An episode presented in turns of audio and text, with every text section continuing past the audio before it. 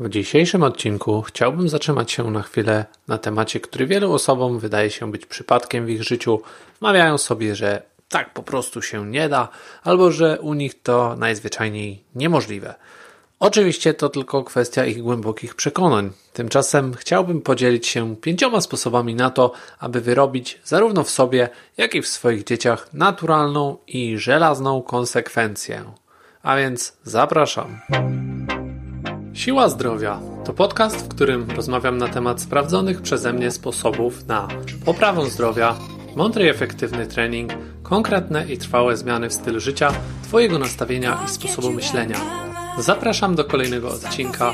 Łukasz Dmytrowski.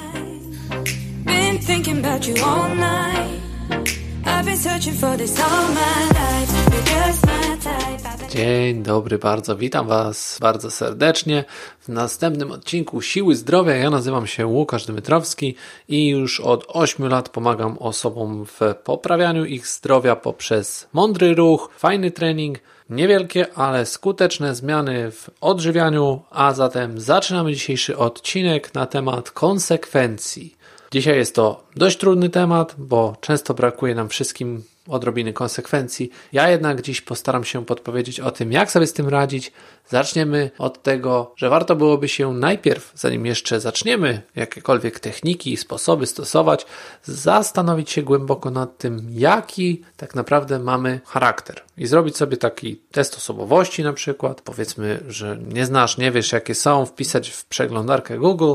Są różne rodzaje, nie będę tu wymieniał konkretnych nazw i zbadać to, jaki typ osobowości jest tym naszym przeważającym, aby było nam łatwiej później dobrać różnego rodzaju tu techniki i sposoby. Jeżeli chodzi o dzieci, to mi się wydaje, że również warto taki test zrobić. Nie wiem, czy są one dostępne w wersji dla dzieci, albo samemu można spróbować dostosować to, ale na pewno nasze własne przekonania na temat naszych dzieci mogą być nie do końca słuszne, czasami niedokładne, a wręcz niekoniecznie zbyt obiektywne. I wówczas, gdy już taki test będziemy posiadać, jego wyniki, przemyślenia, nawet chociażby swoje własne, można sobie wypisać gdzieś na kartce jakieś swoje cechy charakteru, co lubię, czego nie lubię, z kim lubię przebywać i tak dalej. Wprawdzie lepszy byłby tutaj test, ale gdy już to wszystko mamy, znamy jego wyniki lub nasze przemyślenia są dla nas dość oczywiste, to możemy zacząć od tego, że aby właśnie zacząć wyrabiać w sobie jakąkolwiek konsekwencję,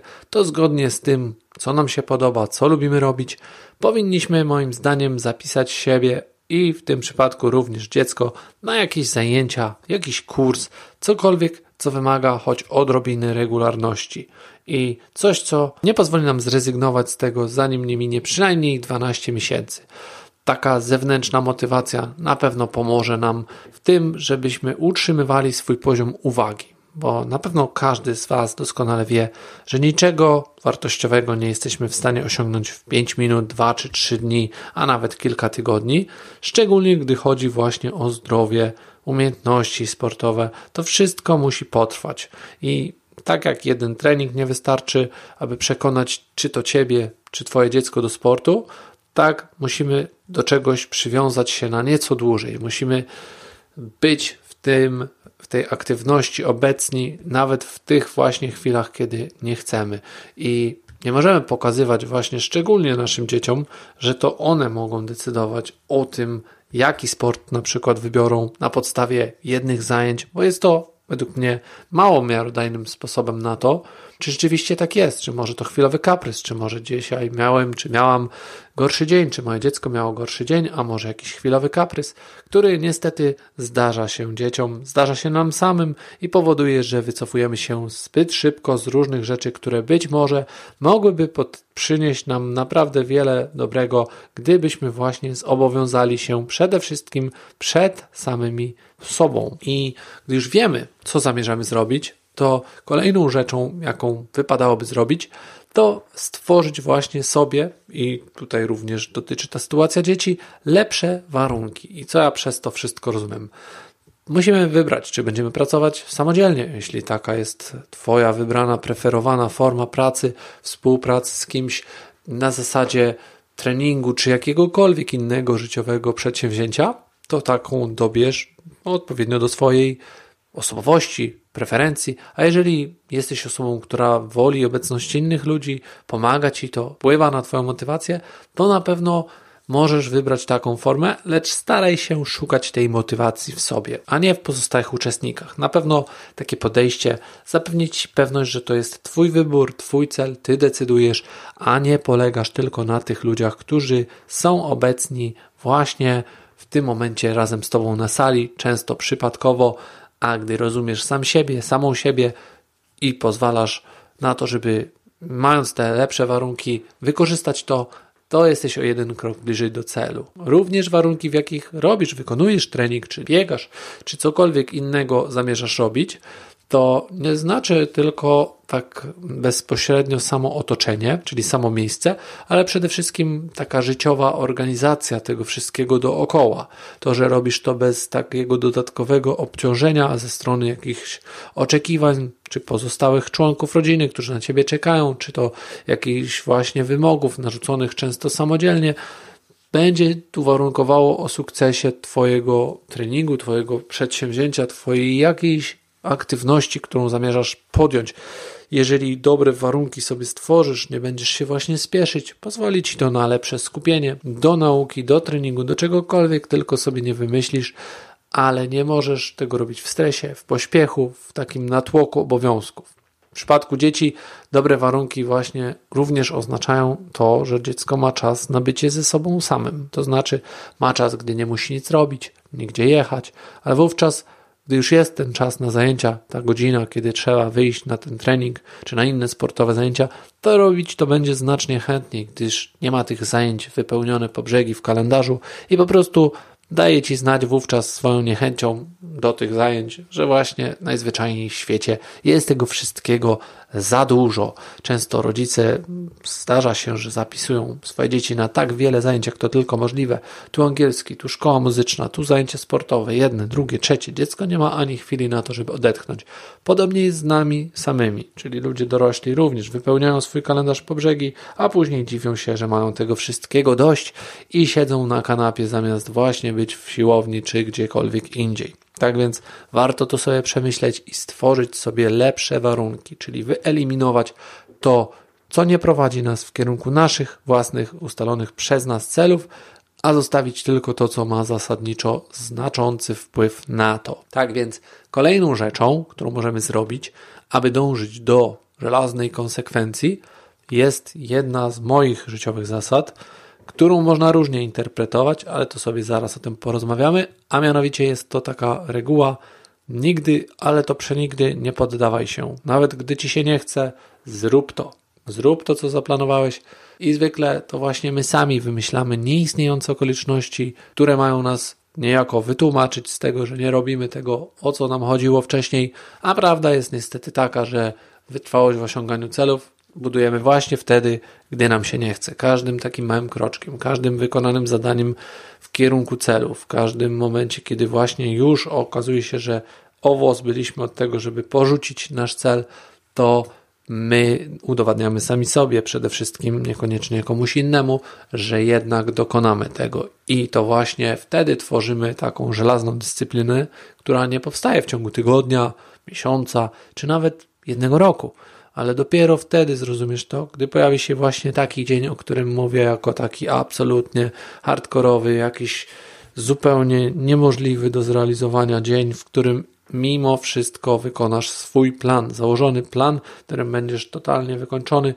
a właśnie pomimo tych wszystkich okoliczności zrobisz to, co sobie założyłeś. O ile oczywiście plan nie zakładał jakichś szaleństw, w których zakres być może przekracza Twoje dane możliwości danego dnia, czasowo czy też fizycznie. Więc trzeba mieć to na uwadze, że zdarzają się takie dni, kiedy jakiejś rzeczy sam nie zrobię. I to nie wynika z, mojej niechęci, ale często no, po prostu technicznie jest to niemożliwe. Załóżmy mój plan biegania, który zakłada trzy razy w tygodniu wyjście na bieg.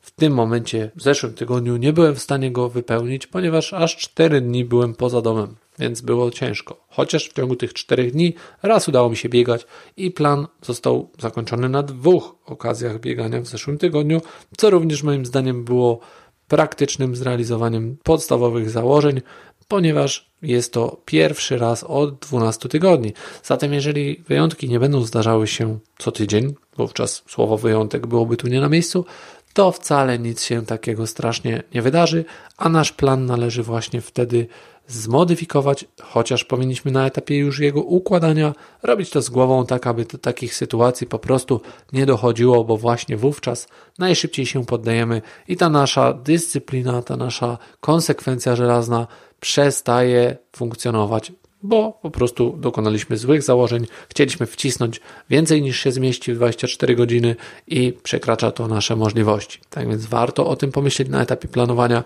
ale nigdy to przenigdy nie poddawać się, gdy wiemy, że zadanie jest w zakresie naszych możliwości i powinniśmy je wykonać. Ok, idziemy sobie dalej.